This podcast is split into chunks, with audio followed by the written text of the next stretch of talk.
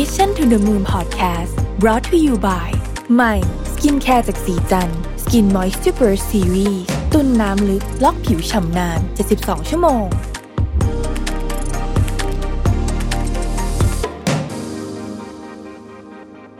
สวัสดีครับ ยินดีต้อนรับเข้าสู่ Mission to the Moon Podcast นะครับ คุณอยู่กับประวิทย์หันุสาหะครับ วันนี้เนี่ยผมเอาหนังสือเล่มหนึ่งที่ผมคิดว่าเป็นหนังสือที่ มีประโยชน์มากโดยเฉพาะในเวลาช่วงสิ้นปีแบบนี้นะครับ คือมันเป็นหนังสือที่เอาไปคิดเรื่องของการทำทีมสร้างทีมอะไรแบบนี้นะฮะที่ผมชอบมากเลยเล่มหนึ่งนะฮะชื่อว่า The Five Dysfunctions of a Team นะครับภาษาไทยชื่อว่า 5 จุดบอดที่ทำให้คนในทีมของคุณทำงานด้วยกันไม่ได้นะฮะต้องยอมรับจริงว่าปัญหาเรื่องนี้เป็นปัญหาที่ ค่อนข้างใหญ่นะครับ แล้วผมเองก็เจอเยอะนะฮะที่ทำงานก็ทยอยทยอยแก้กันไป มันก็คงจะไม่ได้จบง่าย ๆ แต่ว่าหนังสือเล่มนี้เนี่ยวางโครงสร้างได้ดีทำให้เราคิดว่าเออในแต่ละในแต่ละ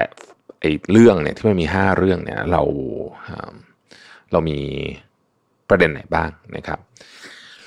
เขาเริ่มต้นมาด้วยการด้วยการพูดถึงพีระมิดแห่งจุดบอดของทีม นะฮะเขาบอกว่าแม้การสร้างทีม จะเป็นเรื่องที่ดูเหมือนซับซ้อน แต่จริงๆเนี่ยเคล็ดลับที่สำคัญที่สุดคือ ต้องทำให้ทุกอย่างเรียบง่ายเข้าไว้นะครับ ไม่ว่าจะอยู่แผนกใดหรือมีสมาชิกในทีมกี่คนเนี่ยนะฮะคอนเซปต์ของการสร้างทีมเนี่ยก็ไม่ได้ต่างกันมาก ทีนี้ 5 จุดบอด ที่ทำให้คนทำงานด้วยกันไม่ได้มีอะไรบ้างนะครับ ที่ฐานล่างสุดเลยเนี่ยคือ absence of trust นะฮะขาดความเชื่อใจนะครับ อันที่สองก็คือ fear of conflict กลัวกลัวความขัดแย้งนะครับ อันที่สาม lack of commitment ไม่ผูกมัดตัวเอง 4. avoidance of accountability ไร้สำนึกรับผิดชอบ 5. inattention to result คือไม่สนใจผลลัพธ์นะครับ ภาพรวมของพีระมิดเป็นแบบนี้นะฮะคือ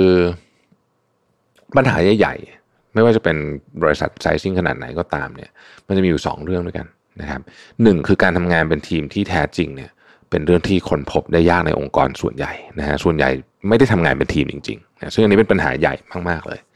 อันที่สองเนี่ยระบบเองก็มีส่วนสร้างปัญหาเหมือนกันนะฮะระบบบางอย่างเนี่ยทำให้องค์กรหลายแห่งไม่สามารถหรือไม่สนับสนุน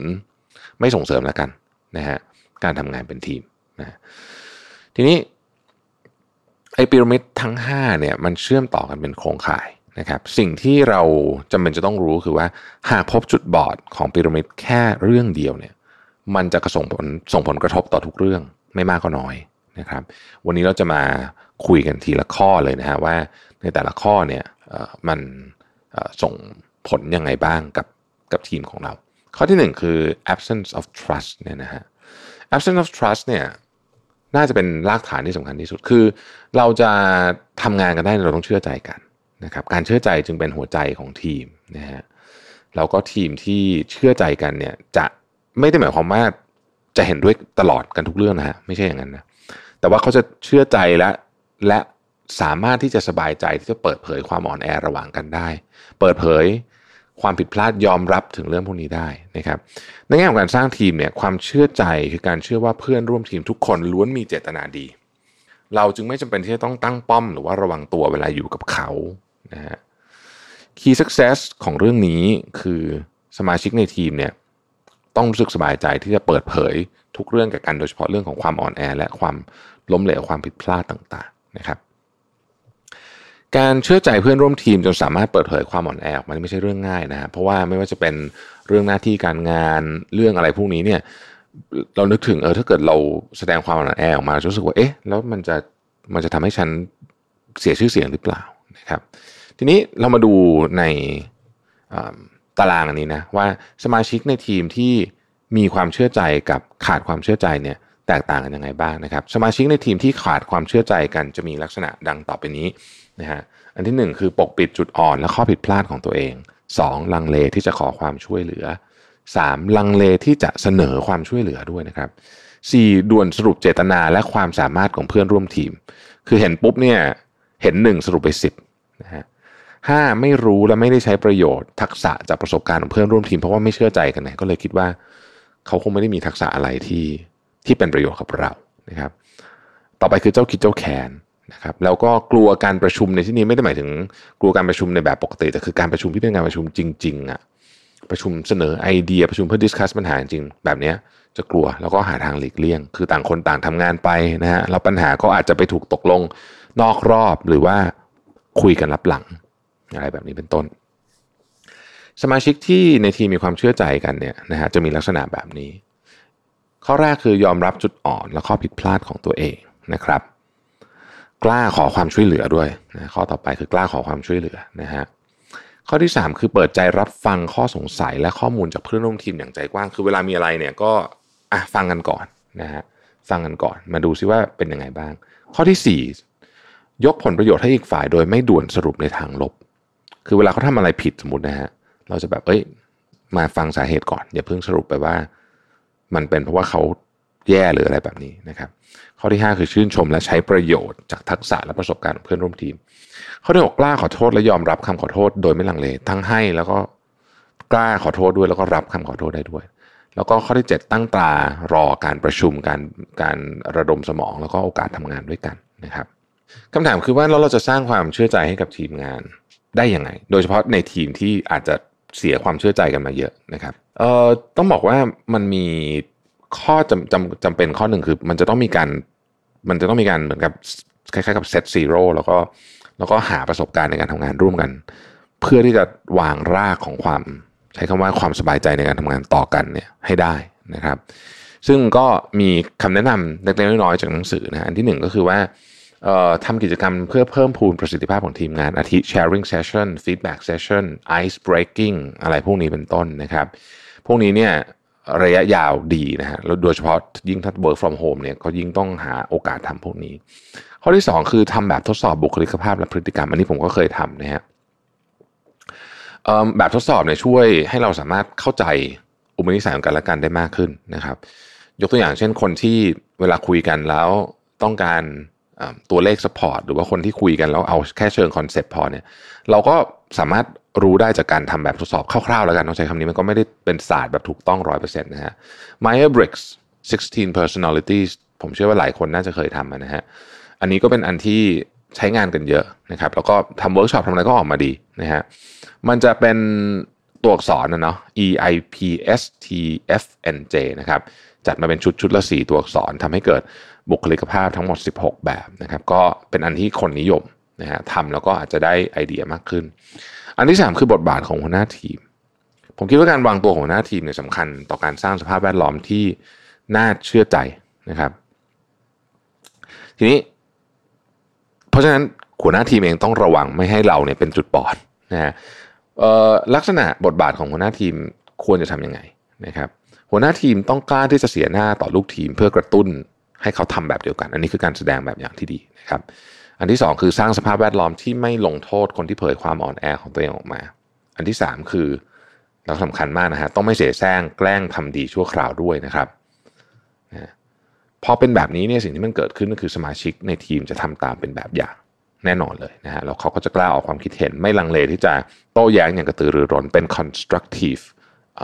conflict ก็จะเรียกอย่างนี้ก็ได้นะบางทีมี conflict แบบ constructive ก็ได้นะฮะเพราะว่าเขารู้ว่าจะไม่ถูกลงโทษแม้จะ มีความเห็นต่างก็ตามนะครับ สัญญาณที่สองของ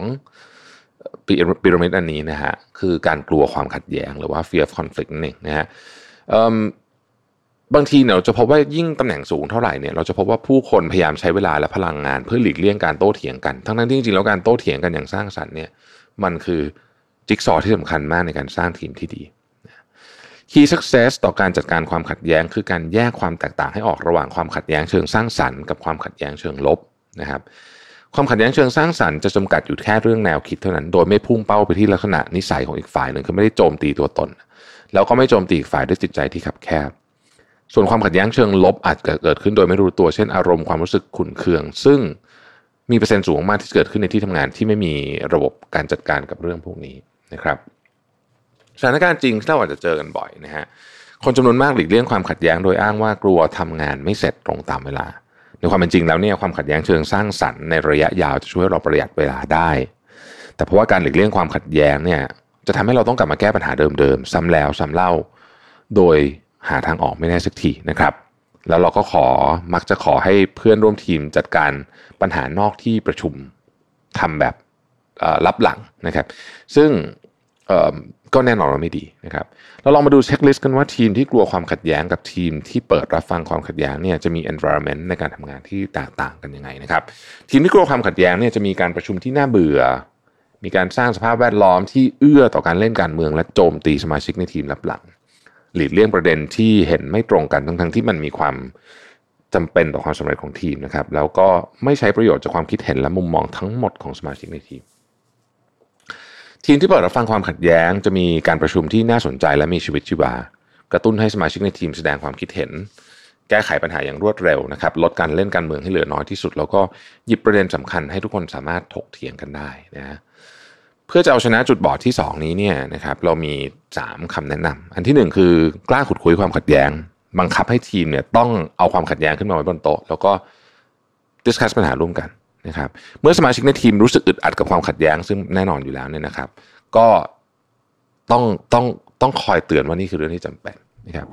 บทบาทของหัวหน้าทีมก็สำคัญมากนะครับหัวหน้าทีมต้องรู้จักหักห้ามใจไม่เข้าไปขัดจังหวะ เมื่อเกิดความขัดแย้งขึ้น เพราะมันมีประโยชน์ในการทำงานนะครับ ข้อที่ 3 คือฝึกใช้เครื่องมือจัดการความขัดแย้ง เช่น Thomas Kilman Conflict Mode Instrument นะครับ เครื่องมือตัวนี้เนี่ยลองไปเสิร์ช Google ดูได้นะฮะก็จะมันก็จะไปเป็นเรื่องของลงดีเทลว่ามันจะทำยังไงให้การขัดแย้งมีประสิทธิภาพมากขึ้น ลองไปปรับใช้กับองค์กรของเราดูได้นะครับ อันที่3คือเรื่องของ lack of commitment คือการไม่ผูกมัดตัวเองนี่นะฮะทีมที่ดีเนี่ยต้องตัดสินใจได้ชัดเจนภายในเวลาที่เหมาะสม และเดินหน้าต่อโดยได้รับการยอมรับจากทุกคนในทีมคำว่าได้รับการยอมรับนี่ขอขีดเส้นใต้เลยว่า ไม่เว้นแม้แต่คนที่ไม่เห็นด้วยนะฮะเราอาจจะมีความคิดเห็นไม่ตรงกัน แต่เมื่อเป็นเเรียกว่าข้อตกลงร่วมกันของทีมแล้วเนี่ย ทุกคนต้องได้รับการยอมรับต้องยอมรับเรื่องนี้ด้วยกันนะจนถึงจะเดินหน้าไปได้ไม่ใช่ว่า คนนึงไม่เห็นด้วยฉันก็ไม่ทำอะไรเงี้ยก็เละแน่นอนนะฮะใช่สำคัญ 2 ประการที่ทำให้สมาชิกในทีมไม่ต้องการผูกมัดตัวเอง คือ 1. ทีมงานมองหาเสียงส่วนใหญ่เพื่อคล้อยตาม อันนี้คือแบบฉัน go with the flow ปลอดภัยกว่านะครับ ข้อที่ 2 คือทีมงานเฝ้ารอความแน่ใจจากคนอื่นเพื่อไม่ให้หน้าแตกพวกนี้เนี่ยจะทำให้คนเนี่ยไม่กล้าผูกมัดตัวเองนะครับ สิ่งที่เราจำเป็นจะต้องจำไว้คือว่าความขัดแย้งเนี่ยนะฮะจะช่วยสมาชิกในทีมผูกมัดตัวเองมากขึ้น ถึงแม้จะมีข้อมูลในมือไม่ครบถ้วน แต่ก็จะพยายามไฟเพื่อแก้ปัญหาทุกอย่างให้เรียบร้อยนะครับ เรามาดูกันว่าลักษณะของทีมที่ผูกมัดตัวเองกับไม่ผูกมัดตัวเองเนี่ยเช็คลิสต์ยังไงนะฮะทีมที่ไม่ผูกมัดตัวเองกับงานเนี่ยหนึ่ง ชัดๆเลยคือจะเกิดความคุมเครือในหมู่สมาชิกเกี่ยวกับทิศทางและลำดับความสำคัญของทีม 2 คือปล่อยให้โอกาสหลุดลอยไปเพราะมัวแต่วิเคราะห์มากเกินไปกังวลไปสมดนะครับสไม่มั่นใจและกลัวความล้มเหลว 4. พูดคุยและทบทวนตัดสินใจเรื่องเดิมๆนะฮะแต่ว่าทีมที่ผูกมาตัวเองเนี่ยจะสร้างความชัดเจนในเรื่องทิศทางและลำดับความสำคัญของทีมทำให้ทุกคนในทีมเนี่ยเดินสู่เป้าหมายเดียวกัน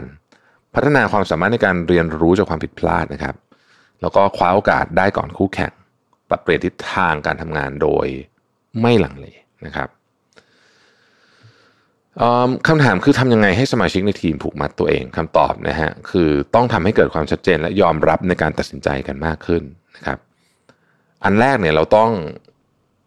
เกิดการสื่อสารที่สอดคล้องกัน ทุกทีมสามารถตัดสินใจร่วมกัน และเกิดข้อตกลงร่วมกันว่าต้องสื่อสาร อะไรกับพนักงานของหน่วยงานอื่นๆ เพื่อให้ทุกคนเข้าใจจุดประสงค์ขององค์กรตรงกันนะครับ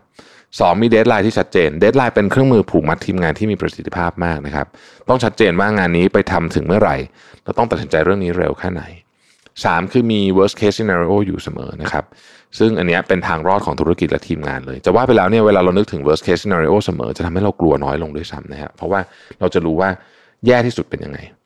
สี่คือฝึกตัดสินใจในสถานการณ์ที่มีความเสี่ยงต่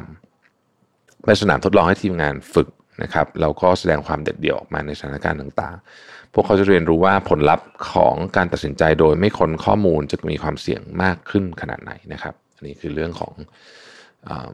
lack of commitment นะอันที่ 4 คือไร้สำนึกรับผิดชอบหรือว่า avoidance of accountability นะฮะเหตุการณ์แบบนี้จะเกิดขึ้นเมื่อสมาชิกในทีมไม่ยอมปริปากบอกเพื่อนร่วมทีม ที่แสดงพฤติกรรมไม่เหมาะสม เพราะไม่อยากทำให้บรรยากาศอึดอัด หรือว่าหลีกเลี่ยงบทสนทนาที่อาจจะทำให้เกิดความลำบากใจต่อกันนะฮะแต่ทุกท่านรู้ไหมครับว่าแรงกดดันจากคนรอบข้างเนี่ยความกลัวที่เพื่อนร่วมทีมที่เรานับถือจะผิดหวังในตัวเรานี่แหละจะสามารถกระตุ้นให้เราทำงานได้ดีกว่านโยบายหรือว่ากฎต่างๆซะอีกนะครับเราลองมาดูเช็คลิสต์กันว่าทีมที่ไร้สำนึกรับผิดชอบต่องาน กับทีมที่มีสำนึกรับผิดชอบต่องานเนี่ยมี environment ในการทำงานที่แตกต่างกันอย่างไร ทีมที่ไร้สำนึกรับผิดชอบต่องานเนี่ยนะครับจะสร้างความขุ่นเคืองในหมู่สมาชิก ส่งเสริมให้คนทำงานระดับ average นะฮะทำงานไม่กำหนดเส้นตายและไม่ได้มาตรฐาน แล้วก็โยนภาระในการรักษาระเบียบวินัยให้กับหัวหน้าทีมนะครับ ทีมที่รับผิดชอบต่องานเนี่ยจะทำให้แน่ใจว่าสมาชิกที่ทำผลงานได้แย่ จะได้รับแรงกดดันให้พัฒนาตัวเอง แล้วก็ระบุสิ่งที่กลายเป็นปัญหาอย่างรวดเร็วนะครับ โดยไม่ลังเลที่จะตั้งคำถามเกี่ยวกับแนวทางในการทำงานของเพื่อนร่วมทีมนะฮะ แล้วก็หลีกเลี่ยงนโยบายและระบบการประเมินผลที่ซับซ้อนยุ่งยาก เราจะทำให้ทีมมีความรับผิดชอบในงานได้ยังไงนะครับหนึ่งก็คือประกาศมาตรฐานของทีมนะศัตรูตัวฉกาจที่สุดของความสำนึกรับผิดชอบคือความคลุมเครือนะครับ เพราะฉะนั้นประกาศข้อตกลงร่วมกัน ไม่ให้ใครเพิกเฉยต่อกฎเกณฑ์โดยง่าย